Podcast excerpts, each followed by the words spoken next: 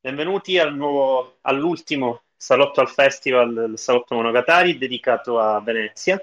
Ed è una puntata finale in cui con eh, alcuni ospiti che non siamo riusciti a coinvolgere mentre eravamo a Venezia faremo un recap sul, sull'ultimo festival e, e infatti io in maniera molto schematica adesso partirò facendo una domanda molto specifica ma prima presento chi c'è devo riprendere un pochino la mano a, a introdurre il podcast allora e c'è con noi Michele Innocenti. Ciao Michele.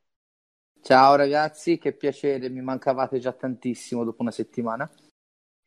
Anche tu ci mancavi, a me a Cosimo perché Simone non, non viene, esatto. eh, a Venezia, maledetto. E, e poi ci sono con noi Fabri e Colli che non so a presentare. Yeah, cioè proprio a, a compagnia yeah. dell'anello Farlocca. Sì, a compagnia e ci due appena, appena arriva il delirio saprete che si sono smutati eccoci qua buonasera eccoci buona... il delirio esatto ok Signori allora, delirio. No. il delirio no, no. comunque non è, non è, escluso che intervengano altri ospiti in itinere eh, e io volevo no. iniziare proprio come dicevo schematicamente chiedendo eh, a voi tre eh, un, un vostro diciamo, pensiero generale su premi e Leone d'Oro. Ricordiamo il Leone d'Oro è stato assegnato all'Evénement di Audrey D1, eh, che è il suo secondo film, è un film francese eh, che già è diventato eh, argomento di tanti, di, di, di, molti dibattiti sui social, cosa che non sarebbe stata se non avesse vinto obiettivamente. Però eh, volevo chiedere prima a voi quindi uno alla volta, prima direi inno. E cosa, cosa ne ha pensato del, del palmarès e del Leone d'Oro? Ma allora, eh, sicuramente L'Evenement non era il mio film preferito de- del concorso, questo è, è, abbastanza chiaro, però il film mi è piaciuto, mi è piaciuto non poco e devo dire che anzi che eh, mi, ha, mi, ha, suscitato delle emozioni molto molto forti proprio da un punto di vista quasi fisico. Io mi sono quasi sentito male in sala a vedere il film eh, perché insomma presenta al, almeno un paio di scene veramente, veramente crude molto forti, insistite su quello che appunto è l'evenement del titolo che insomma non sto qua a, a ripetere di cosa si tratta quindi è sicuramente un film che non mi ha lasciato indifferente e comprendo benissimo eh, le motivazioni sia qualitative che diciamo da un altro punto di vista politiche che l'hanno portato a vincere il Leone d'Oro, se così vogliamo dire, a politiche tra enormi virgolette. Non è il film che avrei premiato, ma insomma sicuramente è un film eh, che ho apprezzato molto di più delle ultime due pellicole vincitrici del, del Leone d'Oro, quindi diciamo che il commento è ci sta, mentre nel, nel resto del, dei vincitori ci sono due premi che fondamentalmente mi lasciano un po' sbigottito. Uno, non tanto per un discorso di eh, mancanza di merito, ma perché parlo ovviamente della Coppa Volta al migliore attore. Eh, in un anno di performance maschili così ottime, così di alto livello al Lido, veder vincere fondamentalmente davanti a nomi molto più blasonati e forse anche più meritevoli, un attore praticamente sconosciuto, mi ha abbastanza spiazzato e poco convinto. Eh, dall'altra, totale rabbia, forse troppo, però veramente sconcertato dalla vittoria della mia seppur amata Maggie Gyllenhaal alla sceneggiatura perché il suo film mi ha fatto letteralmente schifo. Per il resto sono tutti premi che secondo me ci possono stare.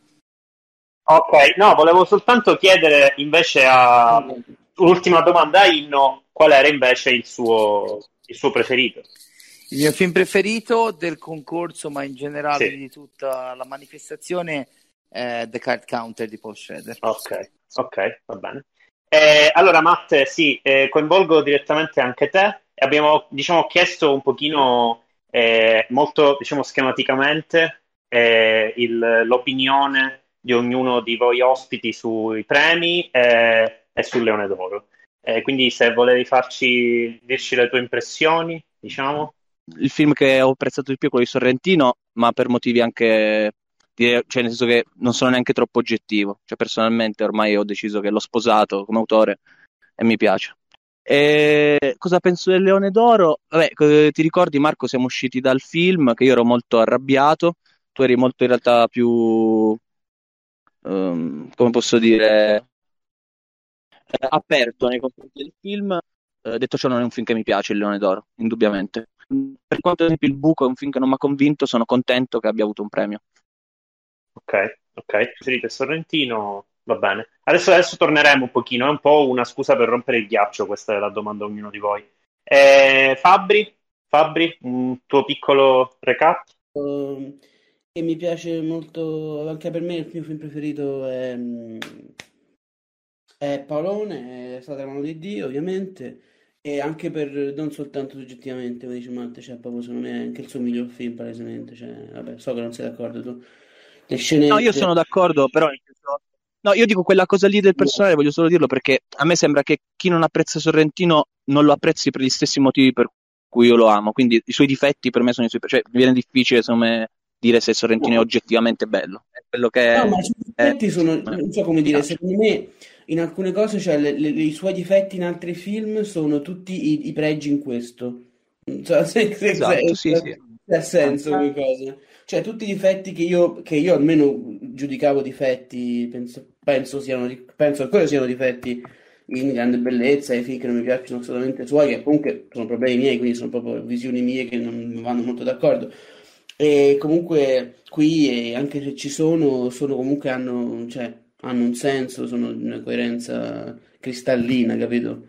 Quindi, cioè, qui a lui ha messo le cose che non piacciono e le ha messe con un senso e un minchia parlo male comunque poi il buco secondo me film straordinario non sono d'accordo con, con Matte perché per me è un film meraviglioso.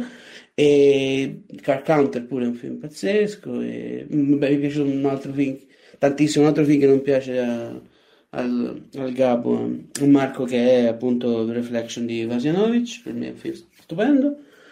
E basta questo. I premi. È sul premi esatto i premi, eh, l'Evenemon è un, bah, un- a me piace, l'ho pure rivisto adesso questi giorni a- alla rassegna di Roma e per me è un film che funziona, non, non c'è niente di nuovo, anzi è tutto molto vecchio come idea di cinema perché è rimasto davvero a Mungiu, davvero, cioè proprio, è, tema- sembra quasi un remake, capito? A volte dice no scusa, ma allora, sono le scene uguali come dicevano alcuni critici Venezia e quindi è vero, però secondo me funziona, c'ha uno sguardo, c'ha una una tigna no, nell'andare lì che mm, insomma mi piace, mi piace la, la cazzimma, insomma, dice che c'ha lei. E, non so, è, una, è, una, è, stata una giuria molto femminile perché c'erano su, su, quattro donne e tre uomini, quindi la maggioranza di poco, di uno, però insomma c'è la maggioranza, quindi tutti i premi, non soltanto il Leone d'Oro, ma c'è la regia Jane Campion, c'è la, e, c'è la, la sceneggiatura Kiernan.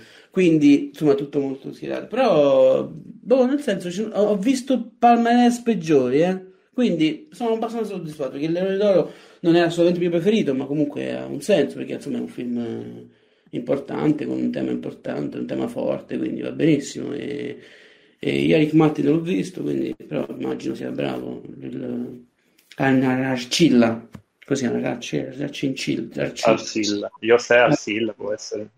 Comunque, come dicevo, dicevo, cioè, leggevo i commenti, dicevano quanti, eh, quanto è di bong quel premio, cioè quanto è proprio detto, regà, un premio diamogli on the job, perché è l'unico simile, simile orientale che c'è in concorso, un premio, damoglielo. E quindi ha trovato uno in mezzo, che è quello dell'attore.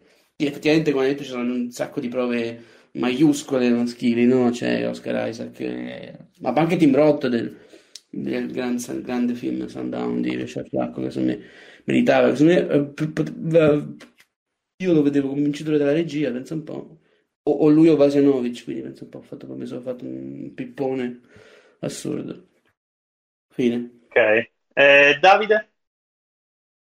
Eh, niente. No, comunque, allora, eh, premio Leone d'Oro, Le Veneman, mh, mm, mi piace, ma senza, senza sperticarmi in troppe lodi. Concordo anch'io con Inno dicendo che è il miglior, è il mio leone d'oro preferito da due anni a questa parte. E altri premi. Jane Campion, Leone d'Argento alla regia, meritato, però avrei preferito vedere Schrader, eh, che è eterno ignorato e a sto giro se lo meritava particolarmente. Poi, vabbè, ovviamente anch'io avrei voluto trionfare con Leone d'Oro Sorrentino, che invece è Gran Premio della giuria, ma ci sta. E poi cos'altro hanno detto gli altri? Boh, Eh, eh, anche gli altri premi. la sceneggiatura, Perché mi sono perso. Ah, ok, ah, tuo ok, preferito. ah, è vero, è vero, è vero, è vero. Allora, sceneggiatura, sceneggiatura forse è il premio peggiore, cioè il premio più non sbagliato, perché non ci sono premi sbagliati, però il premio che meno si allinea al mio parere, cioè alla- al mio gradimento del film, infatti, boh, cioè, ok, tu mi dicevi, Marco, che si, si allinea, cioè, una fedele trasposizione, se non pedissequa del, del libro de- della Ferrante, quindi magari hanno premiato quello, però che boh, non lo so. E poi altri premi, attore, eh, fa sorridere il fatto che siano stati ignorati così tanti nomi un po' più altisonanti, però ci sta, cioè l'attore di On The Job comunque è stato molto bravo. E, e anche io sono contento per Fra Martino, che è il mio secondo preferito di tutto il festival, il primo Sorrentino, quindi, quindi basta alla fine questo. Ah, e poi curioso che abbiano vinto sia Leone d'Oro che Palma d'Oro due registe donne francesi. al loro secondo film, tra l'altro. Al loro secondo film, è vero, Sì, sì. opera seconda entrambe. quindi Ma se la sceneggiatura avesse vinto coincidenza. Conferenzia, cosa avresti... avresti- Conferenze io avrei disertato Venezia. Eh, Marco si sarebbe dato fuoco probabilmente. Io io- l'avrei, io l'avrei de- nettamente preferito alla Ghibli. Oh, Ecco. Io più o meno uguale, quindi, quindi Stavo pensando che comunque al di là alla fine film- tranquillo. No, Gabo, stavo pensando che al di là del film, secondo me, ehm, del film in sé, proprio come interpretazione, cioè Penelope Cruz avesse vinto per, per, eh, competenze e non per males, cioè andava andava benissimo perché nel senso- Assolutamente sì, sono Ah, sì, d'accordo. cioè, lei è incredibile, capito? Anche se il personaggio scritto, cioè, lei è proprio stupenda ovunque, quindi insomma, sarebbe- anzi sarebbe stato più divertente forse vederla vincere per quello invece che per Madres, però per fortuna ha vinto per Pedrone, quindi giusto. Allora, io, io innanzitutto tenevo a dire che eh, quando hanno chiesto alla giuria, eh, diciamo, impressioni sui, sui premi che avevano dato eh, e perché c- c'è addirittura una, registra, una, una- una giornalista australiana ha chiesto perché a Jane Campion la regia e non il Leone d'Oro, gliel'ha chiesto proprio in una maniera super sfacciata. E la sensazione che è quella che io ho sempre avuto delle giurie dei festival, però questa volta è proprio eh, mostrata così senza alcun tipo di remora né, eh, né diciamo pudore, è che hanno distribuito dei premi, cioè loro avevano dei, dei film preferiti e hanno distribuito dei premi, ma a livello che l'hanno proprio detto, cioè il premio all'attore di On the Job è perché andava dato un premio On the Job. Non mi era mai capitato di sentirli dire in maniera così esplicita a dei giurati eh, una cosa del genere. Per cui, diciamo, è evidente che ci fosse, cioè già questo, diciamo, la dice lunga sul, sulla natura dei premi di Venezia, c'è una distribuzione di un premio l'uno, fatta eccezione per eh, Sorrentino, ma credo che eh, diciamo, l'attore esordiente fosse il caso più eclatante in concorso. Eh, Eh, e- ma a quel punto se avrebbero potuto fare switchare Campion, eh, che premiare Cumberbatch e premiare con la regia on the job. Uh, eh, Boh, sì. Sì, probabilmente allora il punto è sempre chi è diretto il premio, cioè la regia Jane Campion è un premio a una regista, evidentemente non avevano interesse, cioè nel senso è una questione anche di chi poi ritira il premio, di chi è destinato poi fisicamente il premio, secondo me la regia Jane Campion per il discorso di questi premi, per la narrazione dietro a questi premi, era una cosa più, più, più sensata. Ma Eh, via piena di sì. donne, quindi il premio alla regista donna. Ah, no, ma- Oltre a Leone l'hanno voluto fare. Chi è che Tra l'altro, tra non l'altro so, io mi sono chiesto, ma Penelope Matteo, Cruz. Ah, l'aveva mai vinta una Coppa Volpi? Ah, non aveva mai vinto una Coppa Volpi, questa è la sua prima e con questa ha completato la tripletta di migliore attrice agli Oscar, Coppa dell'attrice a, a Cannes e adesso anche Coppa Volpi. Quindi Però ha non completato... protagonista Eh, vabbè, eh, agli quindi- Oscar. Non Agli Oscar non protagonista, però insomma, eh, direi E- che e- e- comunque e a Cioè, se vuoi, questo è il contrario di Rick Matti. Palesemente non è un premio al film, ma è un premio a lei. Sì, forse, forse questa è l'unica, l'unica eccezione. Eh, io, diciamo, visto che abbiamo parlato un po' dei film principali, avevamo già parlato con Cosimo su queste, queste frequenze di The Lost Daughter. Dirò giusto due parole, nel senso che eh, solo a me a Cosimo è piaciuto questo film, non è piaciuto praticamente a nessuno, anche se poi in realtà a Lido il film più odiato dalla stampa è risultato Sundown di Michel Franco. Ehm, il, sì, il mio discorso su Lost Daughter, nel senso il premio è, è ovviamente non meritato, nel senso che non è un film che fa nessun tipo di lavoro encomiabile.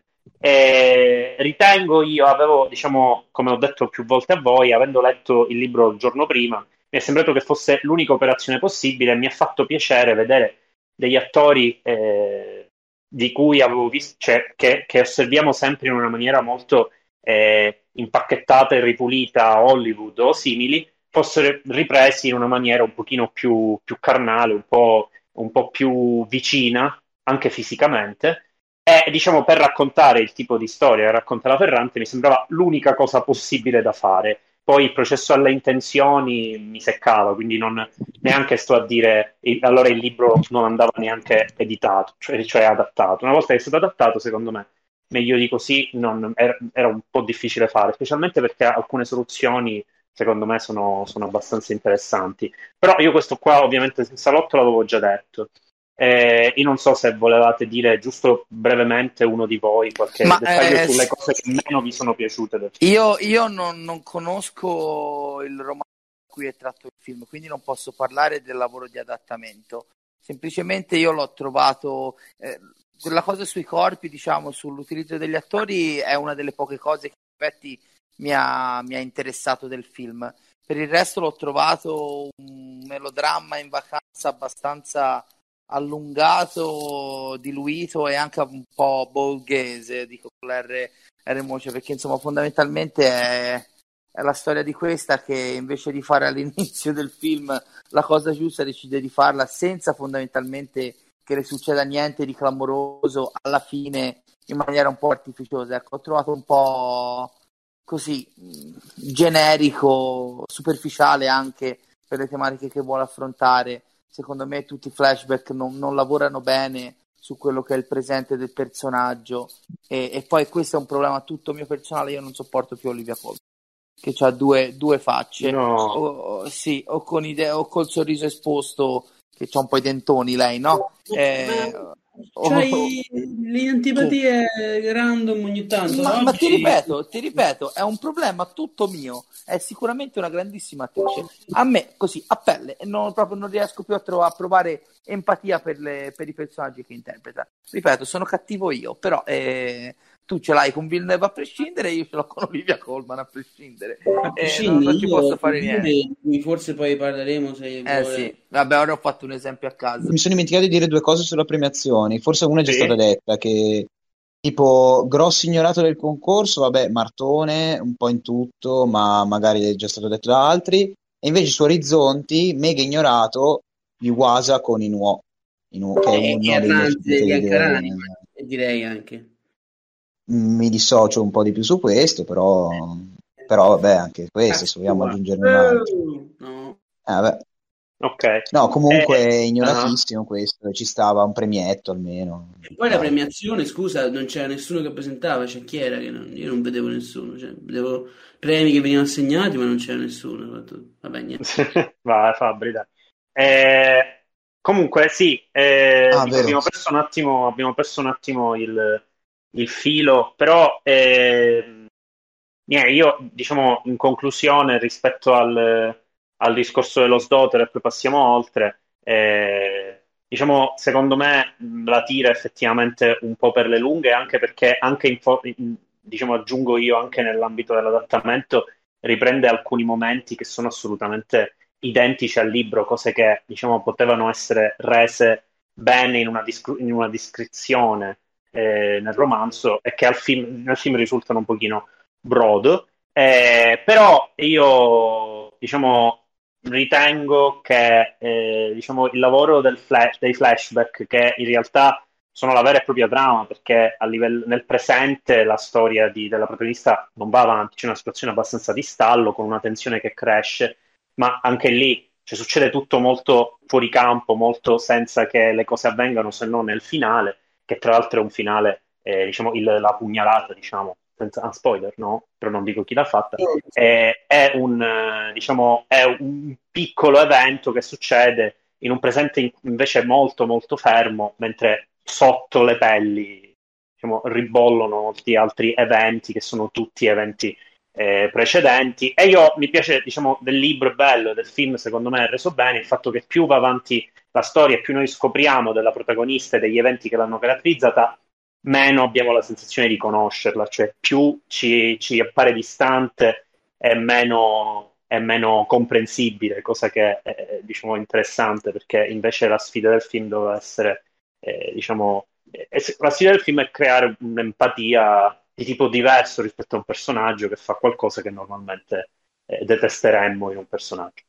E no, vabbè, questo, questo diciamo era Abbiamo capito, abbiamo capito, che insomma ti è piaciuto perché è un bel adattamento del romanzo, quello, quello ti è piaciuto. Vabbè, se, mi, mi, mi, compiaccio che tu abbia ah, colto no.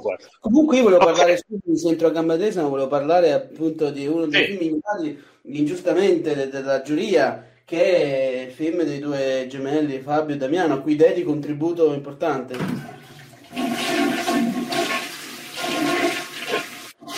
Ovviamente Fabrizio sta parlando di America Latina. Eh, eh, sì, volendo, volendo, un attimo due paroline su America Latina, anche queste con, con, con Cosimo ci siamo un attimo soffermati, eh, ma forse è uno dei pochi film, cioè Schrader è l'unico che ha convinto tutti in positivo, America Latina forse è l'unico che ha convinto tutti in negativo.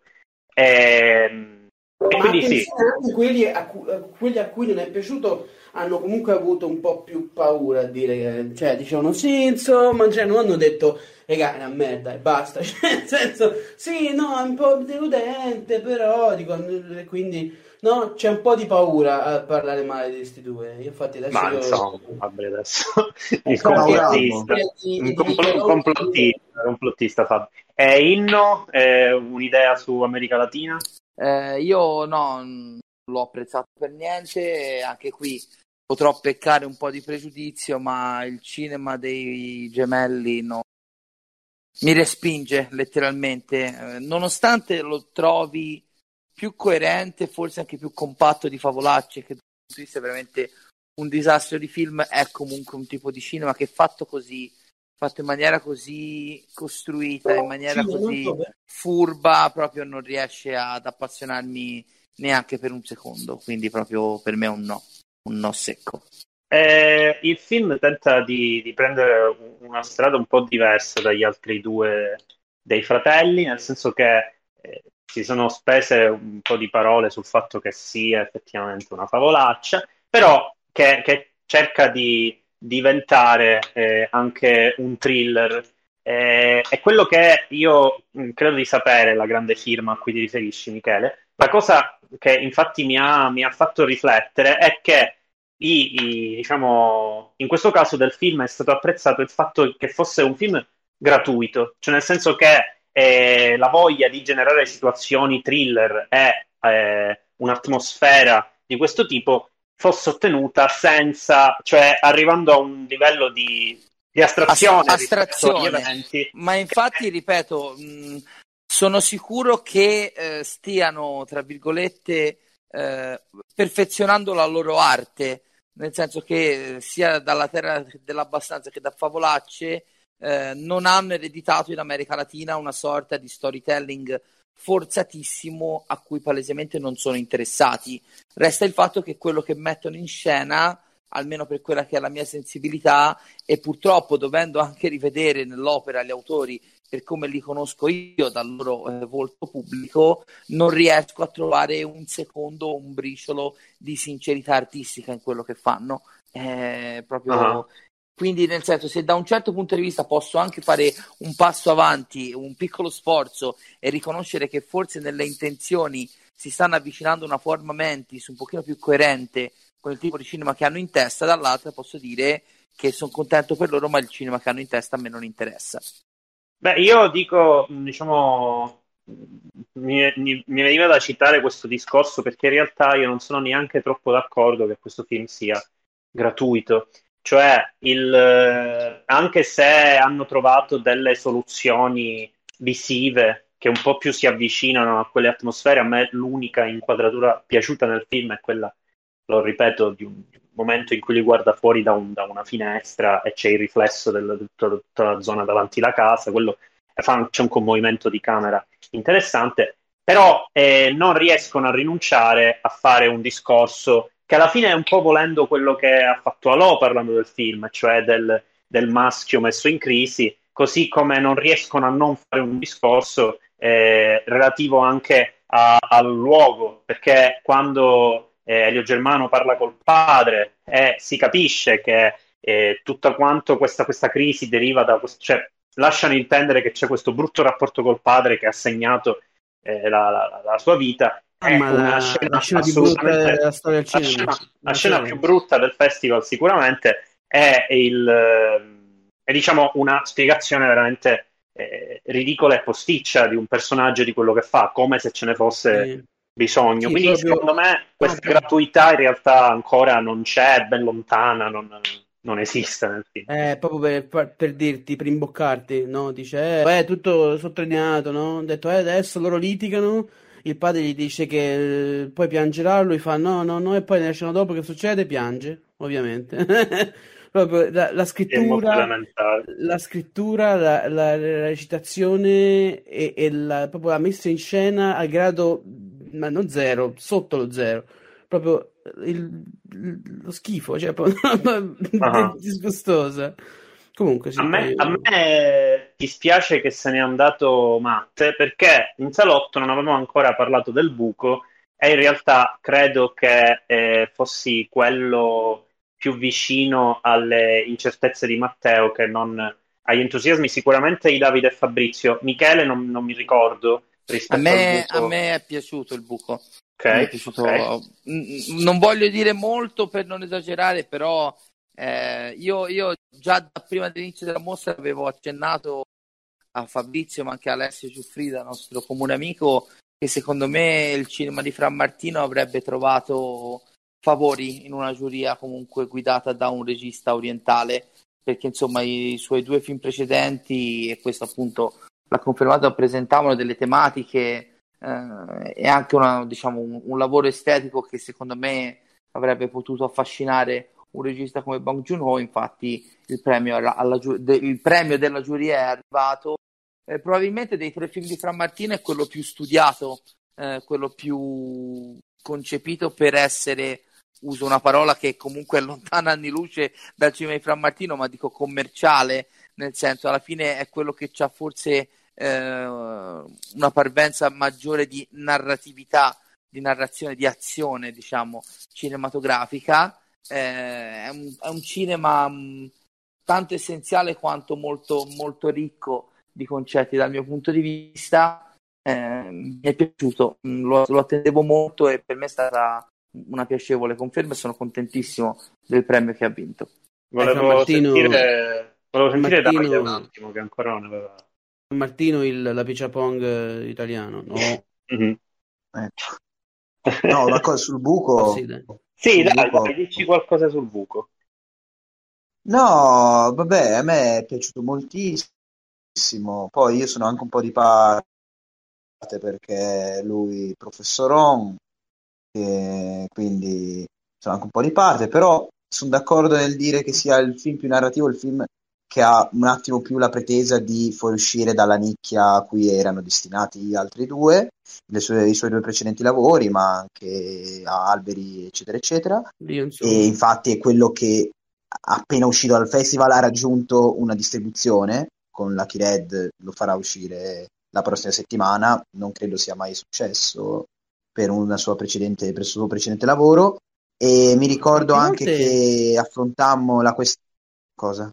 No, forse le quattro volte uscì, cioè il DVD Sì, le quattro sicuro. volte è uscito, è uscito, ed ha anche avuto distribuzione internazionale, c'è eh, anche il Blu-ray in, in, America addirittura. In America, certo. Ma è uscito così tanto a ridosso del festival? No, probabilmente cioè, no. No, no, no, certo. Sarà uscito in eh, due ma... sale. Questo, è uscito, probabilmente. questo è uscito così presto per, per il premio, infatti. Cioè, sarebbe comunque uscito. Eh sì, eh. sì, no, infatti. Ah, ma, ma, infatti la distribuzione, la, quando fa, feci intervista con Fra Martino, addirittura mi dissero che la data di uscita era prevista per gennaio, quando ah, non sapevano eh, ancora eh, del premio. Ah, ecco chi me l'aveva detto sta cosa del, di gennaio. Era prevista Pure. per gennaio e, e, invece poi l'hanno anticipata di un bel po'. Certo. E no, comunque ero presente quando si faceva il discorso con Marco e, e Arci, Matteo, sul fatto quanto fosse lecito inserire un elemento costruito, più costruito, più funzionale, anche a livello di dove piazzare la macchina da presa.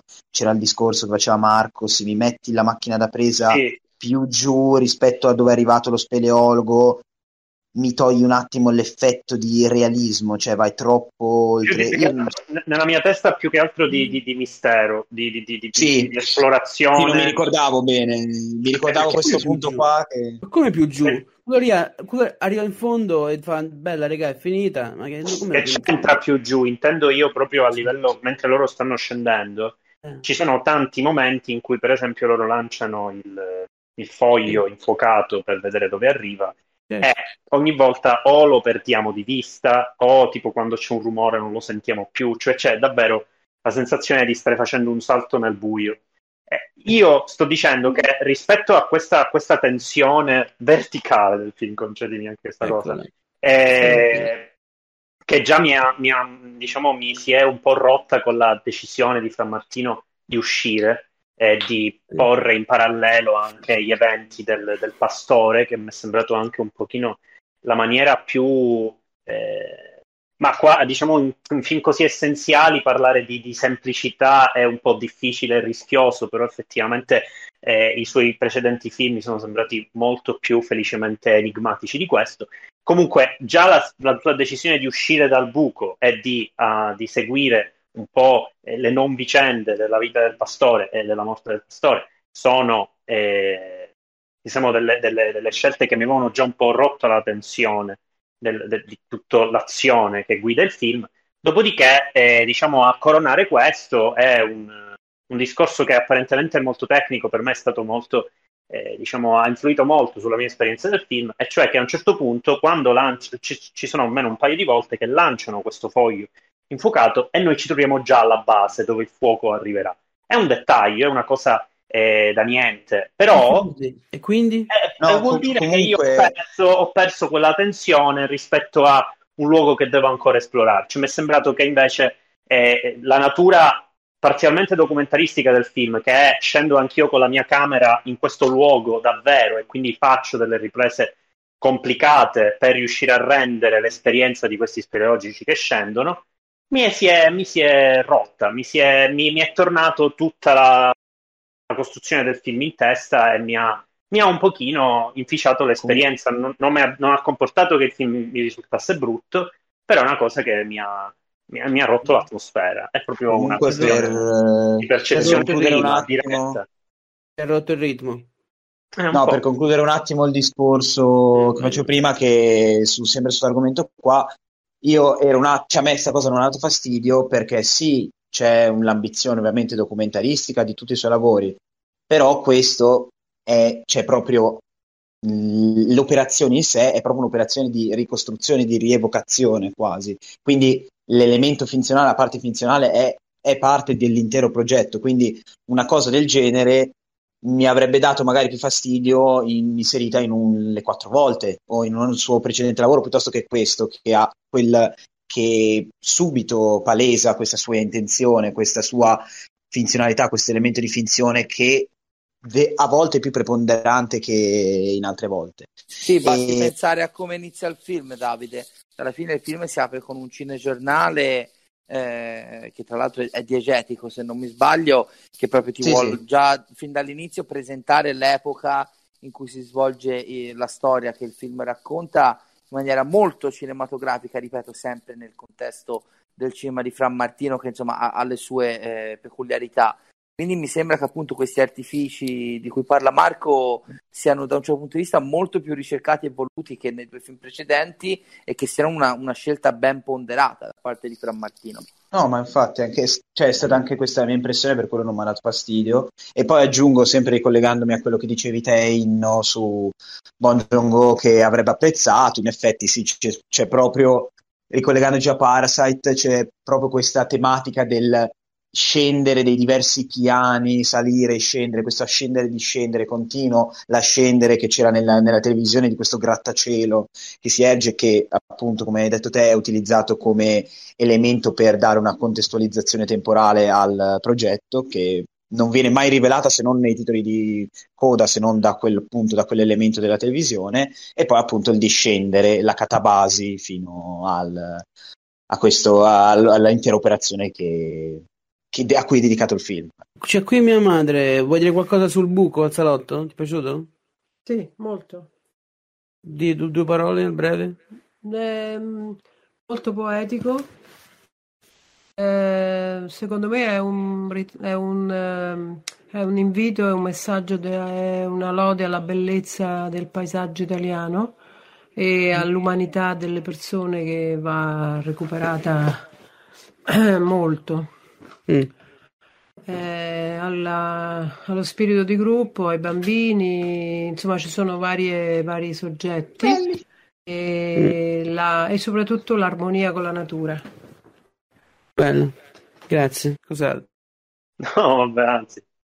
Momento eh... più alto di tutte le puntate di sempre. Sì, del, del salotto monogatari. Eh Mi sono abbastanza d'accordo. Eh, quindi, insomma, Colli, un bel po' di linee verticali anche in book. No, no, scherzo, ovviamente. No, eh, eh, no, no, no. Eh, no, vabbè, in realtà io il lavoro con la finzione fra Martino, eh, diciamo, l'ha già fatto. Il Dono era un film che immaginava una, una, una totalmente enigmatica e misteriosa trama eh, in, in, una serie di immagini apparentemente, cioè, con dei legami veramente flebili fra di loro. Secondo me eh, quel regime di enigma cioè, mi, affascina, mi, affascina, molto di più, non, eh, è semplicemente un po' eh, la, la, la, geometricità del buco a non, a non convincermi tanto, eh, a partire appunto da quello che ho detto, del parallelo, eh, specialmente nel, nella fase conclusiva del film, fra l'esplorazione e la vita del pastore. Però, nel senso, capisco benissimo le vostre posizioni. Ma scusa, ma, ma visto che volevi che Arci parlasse del buco, l'altro giorno ne abbiamo parlato, mi hanno dato un po' di audio, che faccio? Aumento gli audio? No. No, no, no, io mi ricordo bene che eh, Arci aveva un, una perplessità che io diciamo, ricordo che me ne ha parlato e che io un po' condivido anche.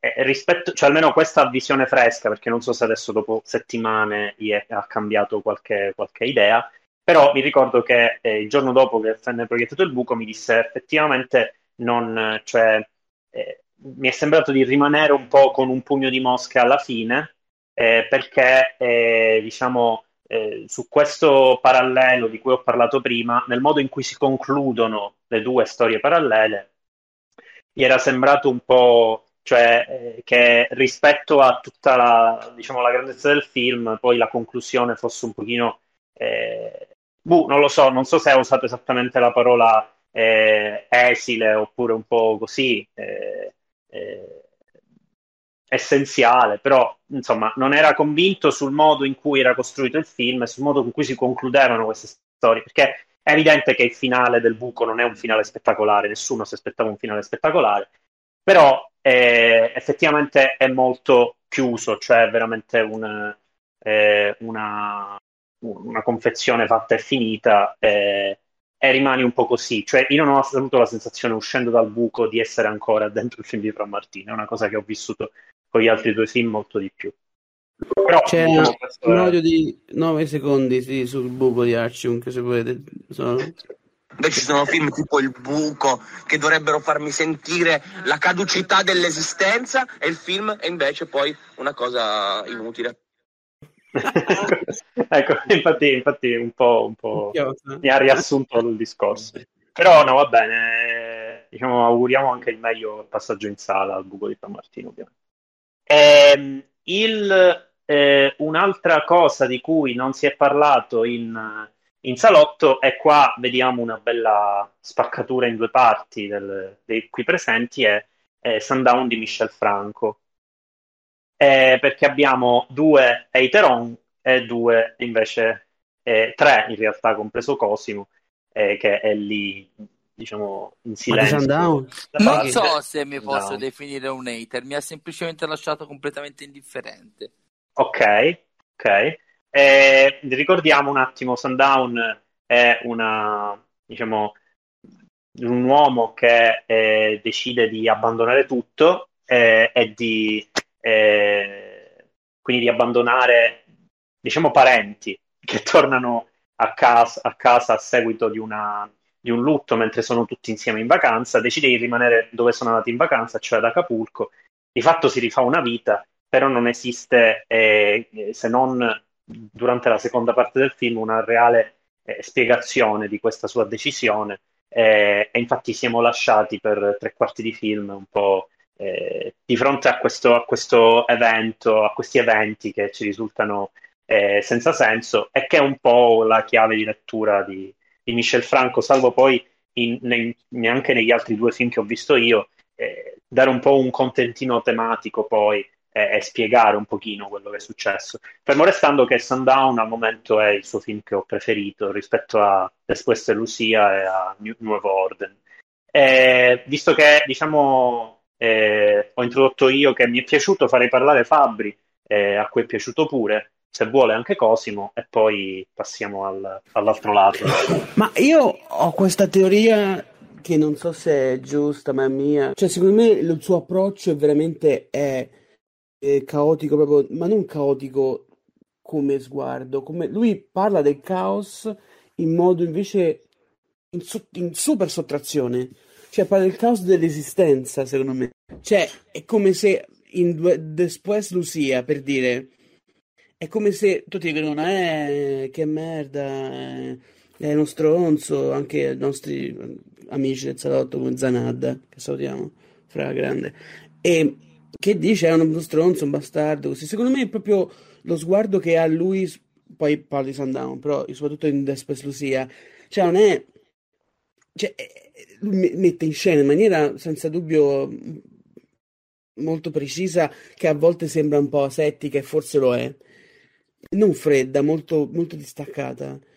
Mm, Cioè, il, il fatto che lei venga presa di bullizzata di mira, gli fanno mangiare la torta con la merda dentro, è sintomo, secondo me, del suo discorso, quello di dire non c'è un motivo per cui accade ciò. Cioè, lei viene presa di mira per alcun cazzo di motivo di eh, lei viene presa di mira e basta. Questo in Sundown tutto accade perché non c'è, secondo me, come diceva il tuo amato è un- un- una, una cosa politica sul fatto che l'allevamento dei maiali, le cose dei, dei miei colleghi maiali. Ma appunto questo è il senso, cioè non c'è lui, lui perché sceglie di rimanere lì?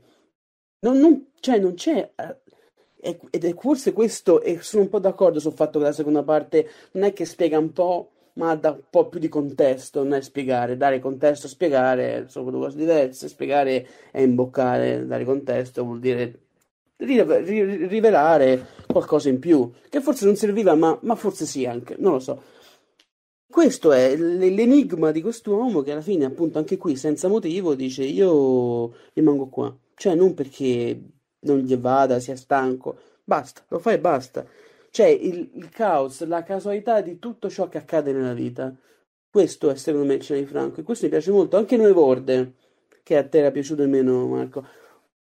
Secondo me anche lì c'è proprio, non c'è, è proprio sono motivi, cioè per quello Cioè, Parasite cerca sempre di darti contesto su contesto, la vita, il conte- quindi dà nessun contesto. Arrivano questi, fanno sto colpo di Stato perché? Boh, non c'è bisogno che ti dica che le disparità sociali, quelli sono ricchi e quelli sono poveri, che te lo fa pure vedere che vanno alla festa dei ricconi, ovvio che poi quelli sono ricchi e altri sono poveri, ma non c'è una cosa che scatena e basta. Questi arrivano, piano, fanno, fine. E alla fine come, come a caso la loro rivolta, la loro rivolta, a caso la loro morte, vengono impiccati e fine, basta. Tutto ritorna all'ordine, ritorna il vecchio ordine in confronto al nuovo che era della rivoluzione, torna il vecchio, quindi le istituzioni che le pigliano, le ammazzano, le impiccano, fine, spoiler.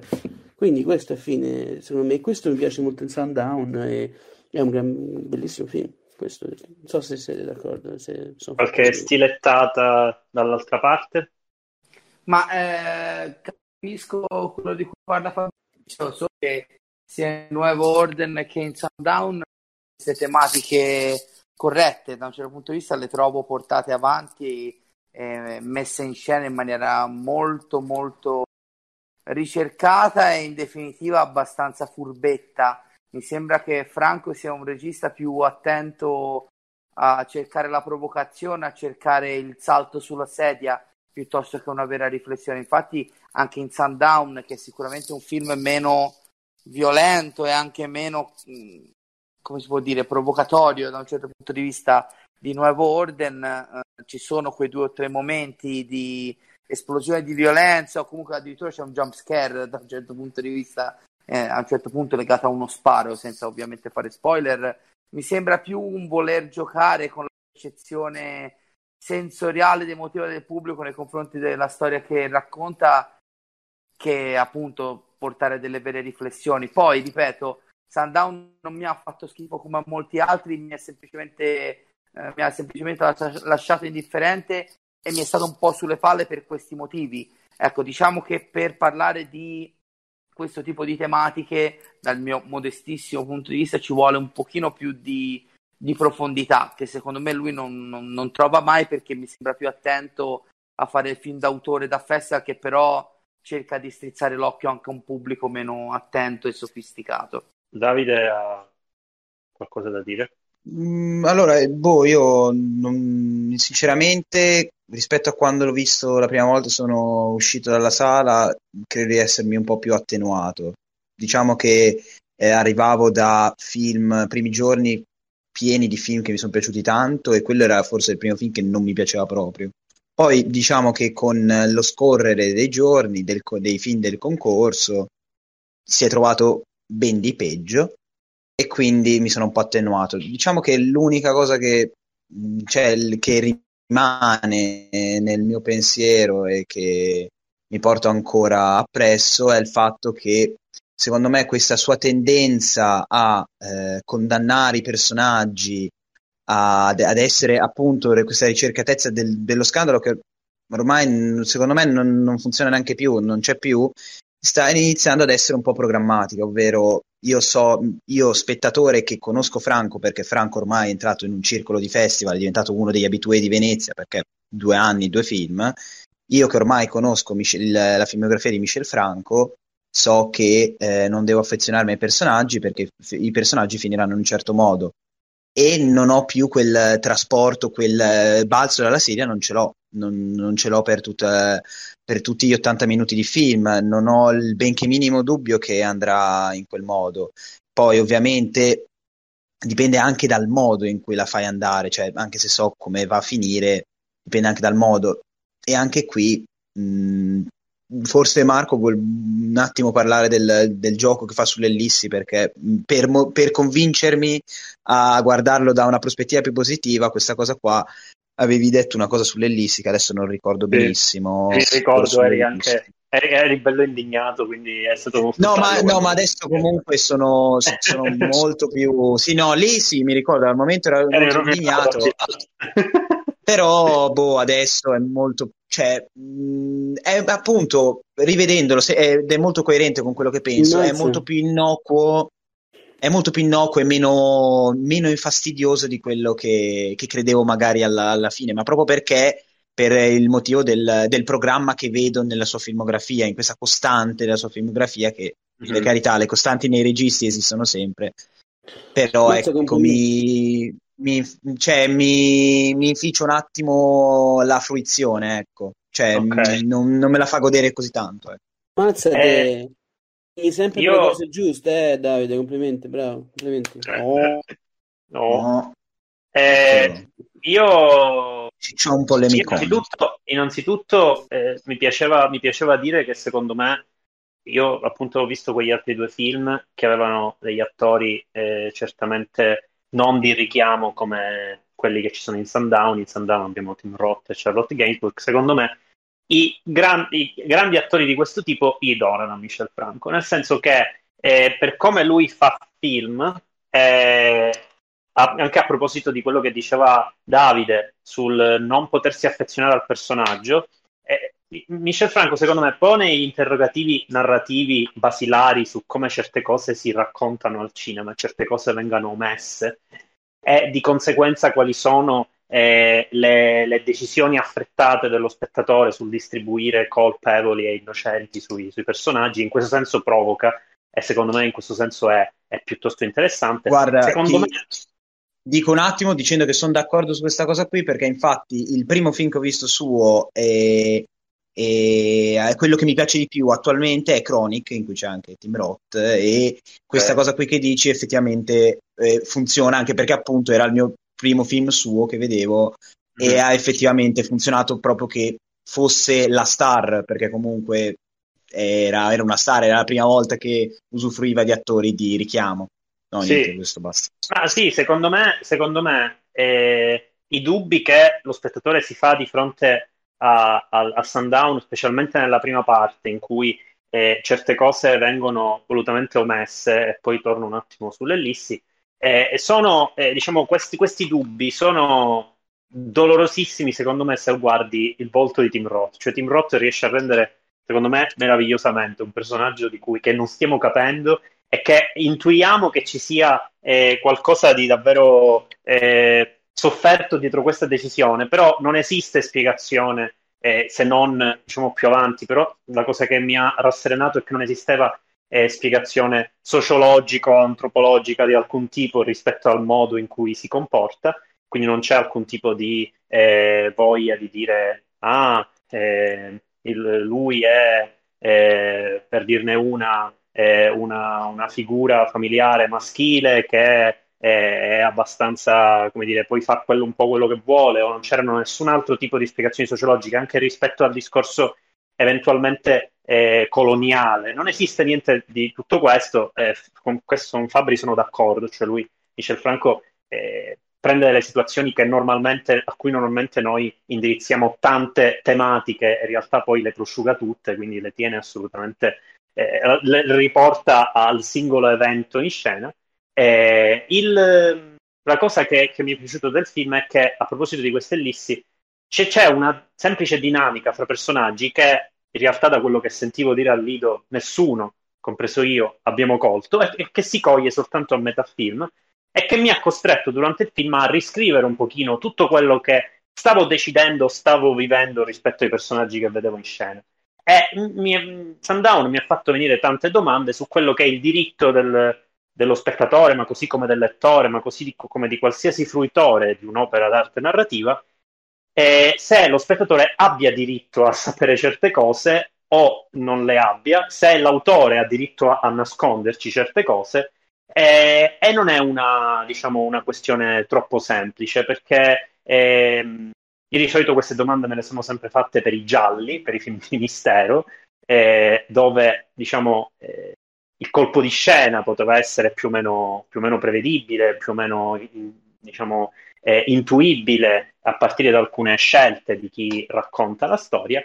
In questo caso non è un giallo, è una storia di, di, di alcuni eh, esseri umani particolarmente di, di ceto sociale alto e che, eh, a cui succedono delle cose e diciamo ci ritroviamo a chiederci se eh, era giusto o meno che noi sapessimo quelle cose e, e quanto erano giuste le nostre posizioni anche etiche rispetto ai personaggi. Quindi a me quella di Sundown, per quanto è vero che ci siano delle concessioni alla provocazione di pancia allo spettatore, benché, ripeto, mi sono sembrate sempre abbastanza, diciamo, tenui. Infatti lo dicevate anche voi che non è il suo film più, più, più estremo. Nonostante ciò, la provocazione per me è stata soprattutto etica, e quindi a quel punto è una provocazione per me benissimo accolta. Ehm, direi che, eh, siccome ci stiamo prendendo tanto tempo, eh, passiamo a, ad altri due o tre film e, e, poi diciamo andiamo chiudendo. Eh, volevo parlare di un film di que- che ha citato Davide, perché è stato sicuramente pochissimo discusso, anche perché è stato presentato negli ultimi giorni di festival, e che eh, Inuo di Yuasa.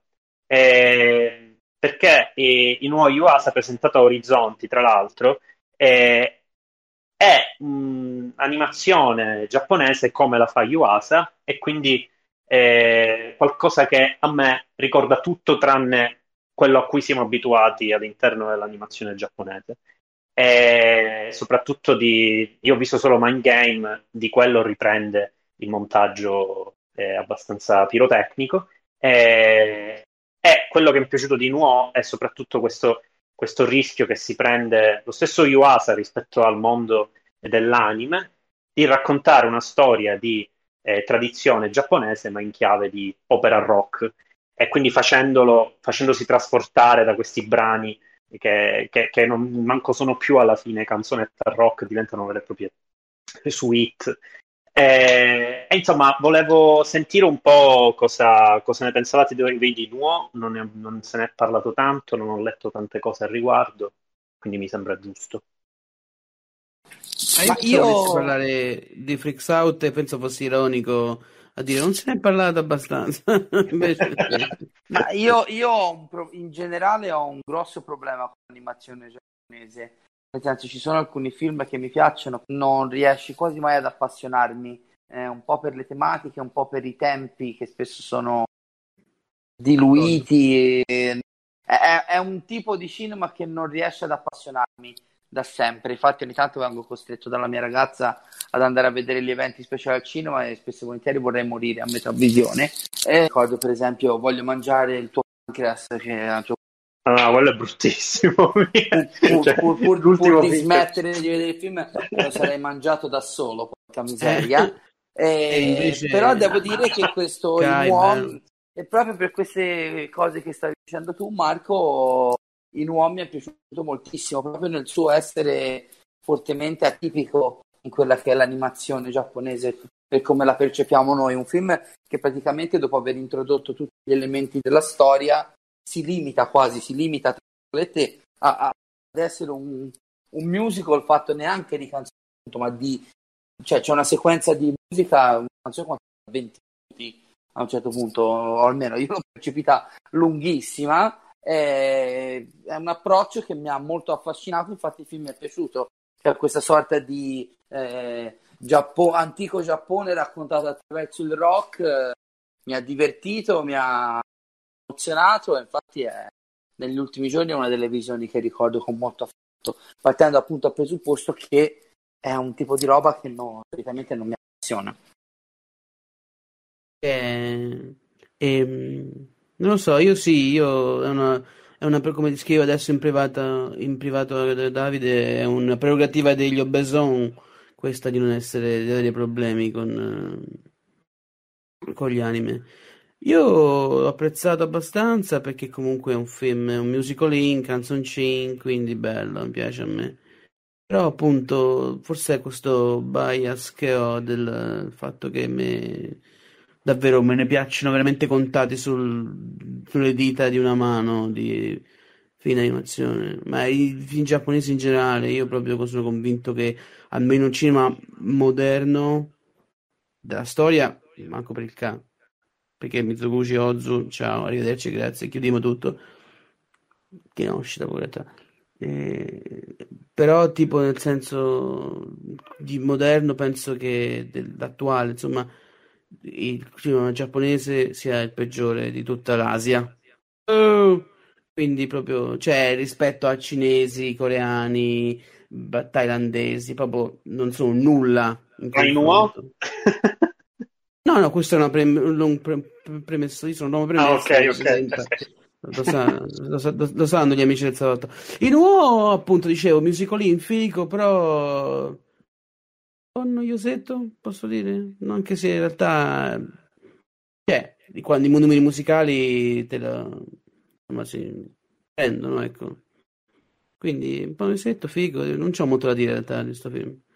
Figo, figo, bello, mi piace, però un po' una palletta, cioè, non- se non fosse, fosse stato giappone- non giapponese mi sarebbe piaciuto di più. Boh, razzist. Ciao. Da- Davide?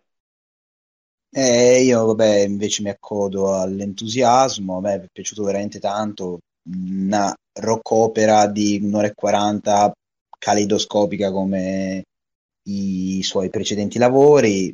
Mm, non mi sono mai annoiato per tutto, anche perché comunque dura abbastanza poco, cioè minutaggio scarso, ma non mi sono annoiato ed è 100 un minuti. film importantissimo su quanto sia importante non solo tramandare le storie della tradizione, ma crearne anche nuove, perché l- non si può vivere solo di storie di tradizione, ma si deve continuamente innovare il canovaccio e continuamente includere nuove narrazioni, perché una narrazione che si, che si ferma al, al vecchio è una narrazione stagnante, stantia e questo film lo urla, urla questo messaggio importantissimo che lo urla dall'inizio alla fine e lo urla in un modo che non puoi stare, non puoi che stare estasiato a guardare il grande schermo per tutta la sua durata. Boh. Com'è che Sì, urla? eh, Come poi lo eh, urla? Ah! Eh, Sì, poi esplora- ci sono urloni. il mondo apocrifo della tradizione giapponese, cioè tutto quello che... Cioè il film si, si proclama come, come narratore di, di- di cose poco raccontate o mai raccontate. E Sì. seco- e secondo me, diciamo, eh, non solo è rock, ma del rock prende gli aspetti, gli aspetti più, più, più, Sì, più radicali di, Cioè, sì. cioè nel senso eh, il rock, il rock che ha un ritmo molto, molto diretto e molto coinvolgente in realtà qui non ha mai la struttura come dicevo prima di strofa ritornello banale sono invece delle vere e proprie eh, delle canzoni giganti trascinate su un ritmo eh, quasi tribale che Sì, eh, sì, Sì, ma che, fine- che durano anche dieci minuti, cioè ci sono alcuni sì. momenti in cui, soprattutto nel finale, l'ultima canzone dura tipo un dieci minuti, un quarto d'ora. Esatto, e ti sta dicendo, secondo me, in realtà che trattata in questo modo, quel tipo di ritmo non ha niente di, eh, di fuori posto in- nel mondo del teatro no, che è tutto pure quello. Eh, strumenti diversi, Sì. sonorità diverse, però a livello proprio di respiro, eh, il film cerca di, di ragionare anche su questo aspetto. Secondo me, diciamo, chi, chi ne sa certamente più di me di musica avrebbe da da dire un bel po' di cose su cos'è il rock dentro il nuovo, perché non è il rock, eh, diciamo, della canzonetta. Ehm, vorrei passare velocemente da, da Brisé, perché io sto cercando di passare dai titoli di cui non abbiamo parlato, poi vi accontento e, e- e- e- e sfioriamo un attimo Fix Out. Però Brisé, che è film eh, presentato proprio negli ultimi giorni, di solito questi film sono anche un po' più eh, sacrificati, e specie se non vanno a premi, e specie a Venezia dove diciamo i film di un certo tipo vengono messi tutti sempre alla fine. E Brise completa la sua, eh, diciamo, completa, non si sa, comunque porta a compimento una trilogia sul eh, mondo, mondo del lavoro. E questa volta sceglie un, eh, un- protagonisti di estrazione sociale differente, eh, per cui eh, Vincent Lindon non è più eh, l'operaio di Anger, ma è un, un dirigente. E diciamo eh, i tipi di dubbi che lo attanagliano sono eh, dubbi meno diretti ed espliciti di quelli di Anger, tutto sommato, che sono anche quelli dei personaggi dei, dei sindacalisti e comunque dei, anche qui dei, ehm, dei lavoratori in eh, A Notre Monde, ma sono dubbi un pochino più generalizzati eh, e astratti sulla sua, sulla sua vita privata, sulle responsabilità, sul, eh, anche sulla sensazione di, eh, specialmente nelle- nella decisione che determina poi un certo evento nella sua vita, nella necessità di, eh, tenere conto del lato umano di una vicenda piuttosto che del lato eh, anche solo meramente burocratico. Poi non, il film non prende affatto nessuna conclusione etica sui personaggi e, e secondo me io sono tra i rari casi ad aver preferito A Notre Monde ad Anger proprio perché eh, ho la sensazione che sia un film Scus, eh, ho la sensazione che sia un film eh, meno non vorrei dire meno quadrato di Anger, nel senso Anger è un film immerso nell'azione ed è inesauribile ed è in continuo eh, sommovimento, mentre eh, A Monde diciamo, alterna più situazioni, ha, delle, ha delle, dei momenti in cui va in, in, pausa, in cui si dilata, in cui eh, torna un pochino al melodramma di, di, primi piani, che è quello del, del, degli UV, che è un film mastodontico e che è il mio preferito di Brisa al momento. E, e diciamo, questo, questo, miscuglio mi fa dire che Brisé ha, ten- ha, voluto rappresentare il mondo del lavoro, però secondo me il suo mondo è quello del melodramma. E, e infatti io spero di ritrovarlo in soluzioni più vicine a UMV in futuro, premettendo appunto il film mi è piaciuto. No, secondo me è proprio il cinema, no? Che Ken Loach dovrebbe vedere e dire, boh, basta cazzate, c'hai quasi 80 anni, forse pure di più, è un po', insomma... No, non voglio dire rotto il cazzo, rispetto, ma voglio dire semplicemente devi un po' svecchiare i temi, ecco. Poi, boh, già fatto dai Dardenne, insomma, insomma, tutto un cinema e, e basta. E niente, molto bello Notre Monde. Io ho preferito Engher perché comunque, come dice Gabo, dice Marco, giustamente è vero, è tutto in continuo movimento, è proprio tutto un film, davvero un film di guerra, davvero. Cioè, proprio un film di trincea, cioè un 1917 no, nel mondo del lavoro, davvero. È un film pazzesco, di una tensione, di una messa in scena pazzesca.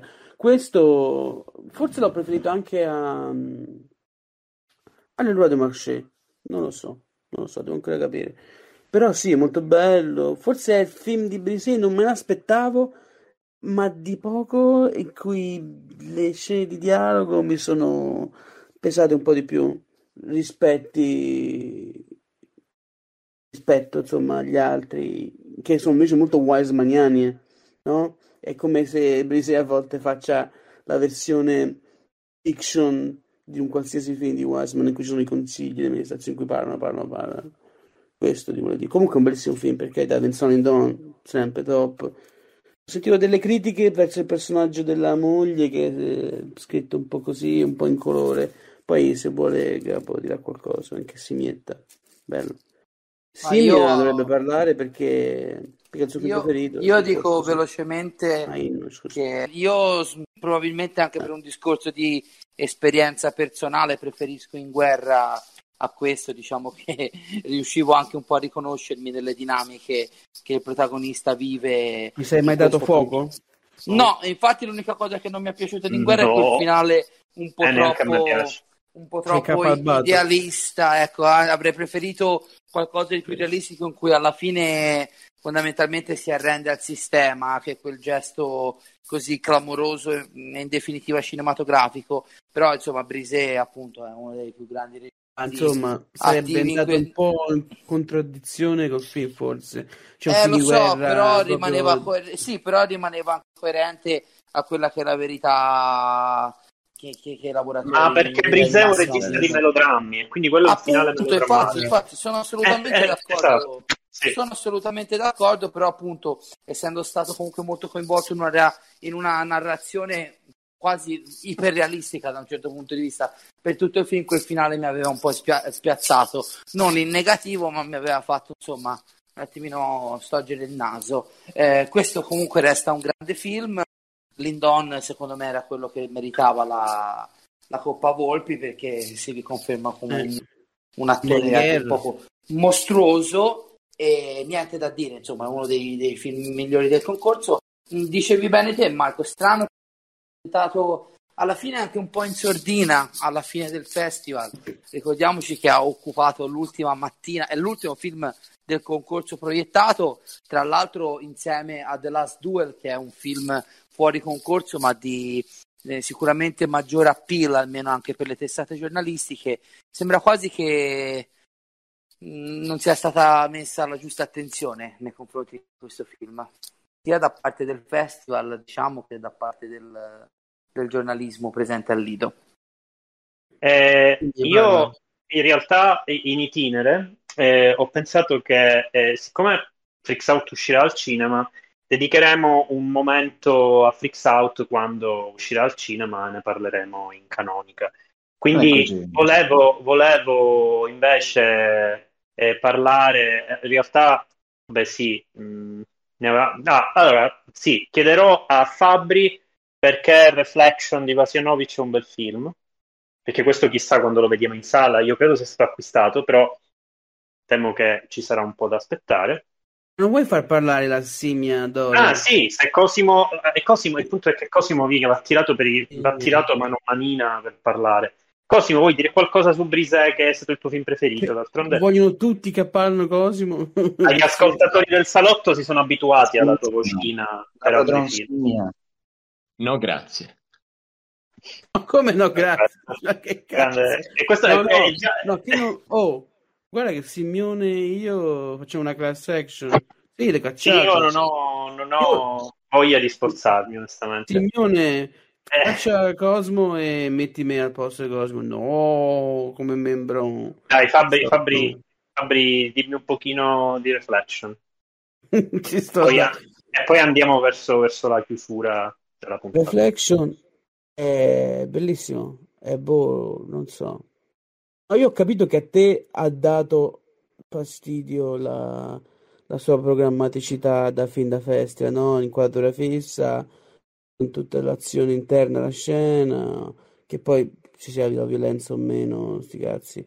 È vero che, eh, che Atlantis era mh, meno opprimente, era più, c'era più e quindi al- e solo alla fine si capisce che tutto quello che accade è comunque alla fine, cioè forse è vero che sono meno amalgamate le parti, che sono nettamente divise, la prima le parti torture porn, tra virgolette, lol, e la seconda più familiare, più, no?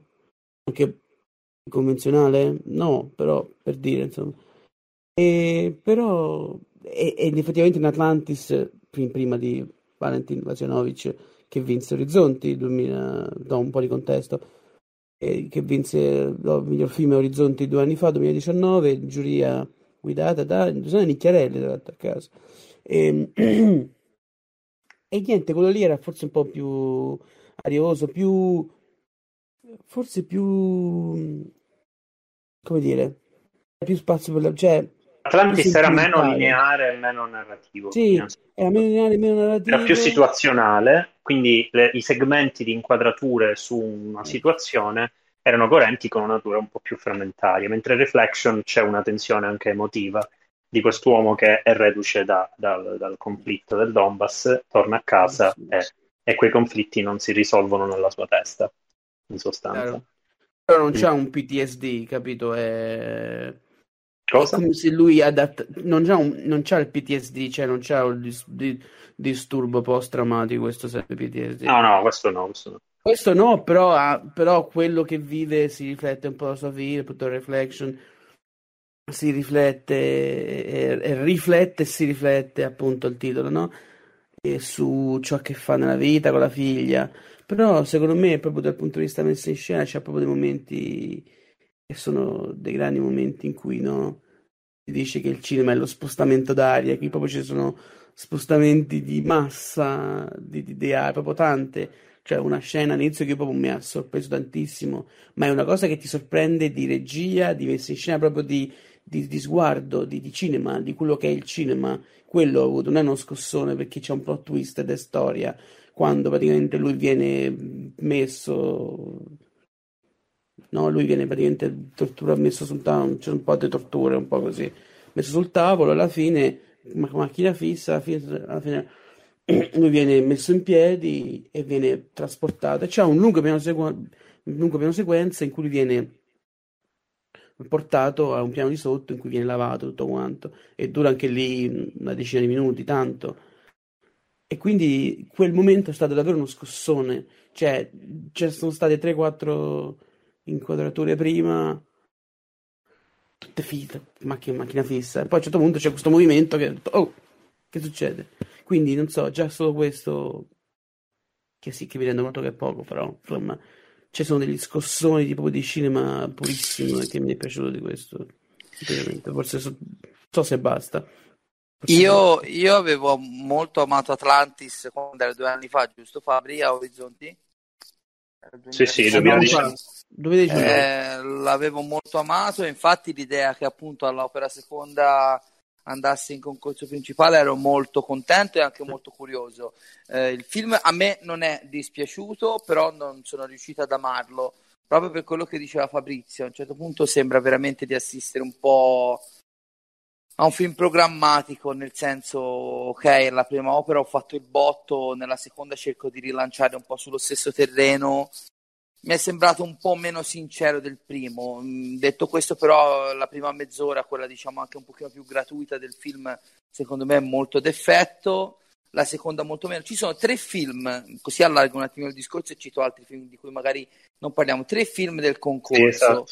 Capitan Volkonogov, bla bla bla, questo e Leave No Traces, il film polacco, e che tutti e tre i casi ho trovato dei buoni film che se la sentono troppo e allungano il brodo in maniera quasi estenuante. Ora magari poi le durate le percepiamo in maniera molto più drammatica al festival nelle interminabili giornate di visione, però sono tre fi- buoni film che a un certo punto si ripiegano su loro stessi e cercano di fare o di dire troppo rispetto a quello che hanno in canna eh, al loro cannone, insomma, al loro fucile.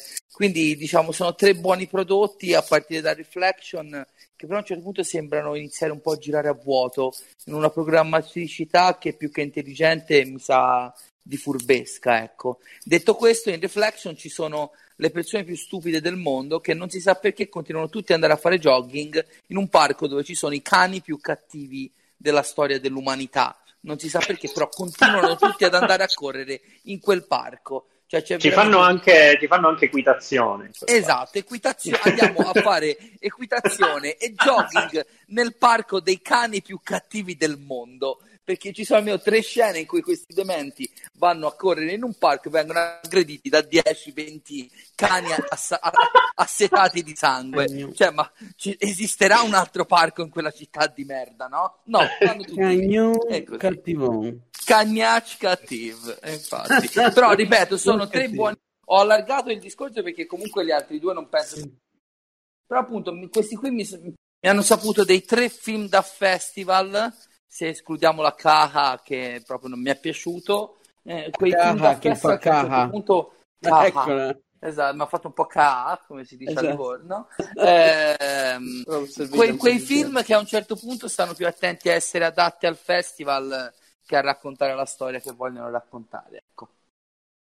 Io sono d'accordo su, su Reflection, Sui cani, sui su cani. Volkonovo, sui cani, eh, mai stato più d'accordo con te. Ehm, Leave No Traces, secondo me, eh, Bu è da festival, a me sembra più da, da Oscar al miglior film straniero. Ver- verissimo, diciamo, verissimo, cioè proprio è adatto a un formato super riconosciuto e super tant'è che insomma 2 ore e 40 abbastanza ingiustificato Ah, personalmente però è un buon film per carità robusto. Certamente eh, rischia meno che non gli altri due. Reflection a me non, non è piaciuto proprio perché eh, secondo me invitava una certa empatia eh, nella- specialmente nel modo in cui poi si conclude il suo percorso sul primo piano dei personaggi, ha tutta una sua filosofia su quanto dove- bisogna stare distanti dai personaggi, ma quanto Wow. bisogna dare loro tempo di, di- di raccontarli. Eh, però per me era tutto un, un prendere le misure dell'inquadratura. Eh, mentre Volkonogov, Volkonogov è strano, è un film eh, abbastanza strambo a cui non, ho- non sono riuscito a non voler bene, nel senso che eh, mi è sembrato che avesse sì una motivazione proprio esile, esile, eh, poi e che, che appunto, come diceva Inno, rotolava su se stessa, nel senso che, che il film è veramente un'odissea di un, di un uomo che eh, cerca di scappare dalla, dalla violenza di un regime e scopre che anche, e anche cose che gli sembrano innocenti e fuori da quel mondo in realtà ci sono dentro e, e, e, e ci sono, diciamo, eh, non, neanche anziani apparentemente saggi o bambini apparentemente innocenti scampano a questo, a questo dualismo totale di tutto, ci sono eh, aderenti al regime o non aderenti al regime. Eh... Innocenti ci sono solo io, praticamente. Ecco. Innocenti ci sei solo tu, esatto. esatto. Come si diceva, eh... Volkanov è tipo una, una versione russa di My Name is Earl, no? Lui che va a chiedere scusa. si diceva spesso a Venezia. Ok. ok. Ehm, per il resto io ero contento quando, quando c'è stata la scena incriminata che non è piaciuta a nessuno e va benissimo perché quale, era strano. Quale, quale Marco? Eh, quella, quella, che, quella finale, non possiamo dire, quella del lancio dal, dal tetto. Ah, quella... ah, ok, ok, ok, salute. Ma sì, è un'ultima. Un... Eh, se il film me lo devo ricordare sarà per queste cose so- super sopra le righe. Tra l'altro, Capitan Volkonogov in Italia uscirà col titolo Capitan Scus. Cavolo, Perfetto. E con questo direi che direi che possiamo avviarci a una felice. No, poi non lo so, a me anche a me quella scena non è. Ha fatto, cioè, riconosco che sia brutto, ma non fatto così schifo. Cioè, è bruttina e basta. Insomma. Ormai mi è passata molto più addosso, mi è scivolata più addosso di quanto avrebbe dovuto, forse. Non so. Mi piace. Vabbè. Ma io posso fare un breve discorsino, volevo fare te una... Dai, in conclusione, una conclusione, mm. no, perché ci siamo presi tanto tempo. Hai un mini scannatoio su competenza. Oh! Eh, ma, ma, ma, non uscirà sto filmaccio al cinema? Secondo me sì, dai. Possibilmente vi, vi, vi, vi incenerisco per l'occasione, non ce n'è problema. Aspetta. No, perché vabbè, perché allora, faccio, ce, ce la teniamo buona. Allora, io se volete una, una chiusura mia veloce un minuto. Sì, vai. Eh, allora, visto che l'abbiamo citato, Freaks Out è un trionfo dal punto di vista produttivo perché la confezione è ottima, ma dal punto di vista narrativo, dal mio punto di vista, è un disastro perché è eccessivamente lungo, eh, è veramente poco. Guarda, Mainetti nelle interviste ha detto che in realtà è la storia del cattivo, peccato che tutto il primo atto di costruzione tu me lo faccia su quattro flick che poi praticamente spariscono dal film se non per restare come quattro macchiette. Quindi, per quanto produttivamente sia un gran bel prodotto per gli standard italiani, internazionali, viva, rinascita, bla, bla, è un film veramente dimenticabile. E poi io chiudo citando quelle che sono le mie due chicche del festival agli antipodi, tra l'altro. Eh, il cieco che non voleva vedere Titanic, Eccolo. A me ha fatto uno schifo atroce Inno, poi eh, scusatemi a me, eh, vabbè, ho ca- su una cosa dovevamo, mm. non essere, dovevamo non essere d'accordo, eh, che è un filmino piccolo piccolo così, ma che in 80 minuti racconta una storia tanto semplice quanto ben elaborata, sia nella che nel, nel concetto. E poi qui invece siamo d'accordissimo, stringiamoci forte. Marco, io credo di non aver mai visto una totale eh, incomprensione di un film soprattutto in un contesto festivaliero, come nel caso di Halloween Kills, che è un film incredibile. Una gran figata Halloween Kills. Cioè io eh, eh avevo, eh. avevo, detestato il film del 2019, mi aveva lasciato Anch'io. completamente indifferente, anzi ora lo voglio rivedere, perché secondo me c'è da ritrovarci qualcosa alla luce mm. del secondo capitolo, soprattutto nel personaggio super militarizzato di Jamie Lee Curtis. Qualcuno mi aveva detto rimarrai sorpreso, sono stato un'ora e 40 a bocca aperta, girato in maniera molto intelligente, violentissimo, disperatissimo, con una sequenza che poi ne parleremo magari quando esce in sala, eh, praticamente è stata profetica per qualcosa che poi è successo veramente, un film, un, un horror commerciale che così politico non vedevo da tanto tanto tempo. Tanto di cappello al tanto bistrattato David Gordon Green, un po' meno cappello ai tanti appassionati di cinema al Lido che tutti vomitavano dicendo che era una puttanata gratuita il solito Halloween. Sì, è stato super, de- super distrutto Halloween Kiss. Ca- è, ma soprattutto io ho visto tanti ragazzi giovani, non che i giovani debbano essere più saggi, anzi, ma che fondamentalmente dimostrano quanto un certo tipo di cinema horror che cerca di fare discorsi altri rispetto a quello che racconta non viene percepito da questo pubblico. Eh, la cosa mi lascia alquanto basita. Per il resto, viva Ridley Scott, anche se sia un po' piegato a, a, alla narrazione di questi ultimi anni, è uno dei duelli più belli della storia del cinema sul finale del suo The Last Duel. E sono stato benissimo con voi, non vedo l'ora che sia Venezia 79.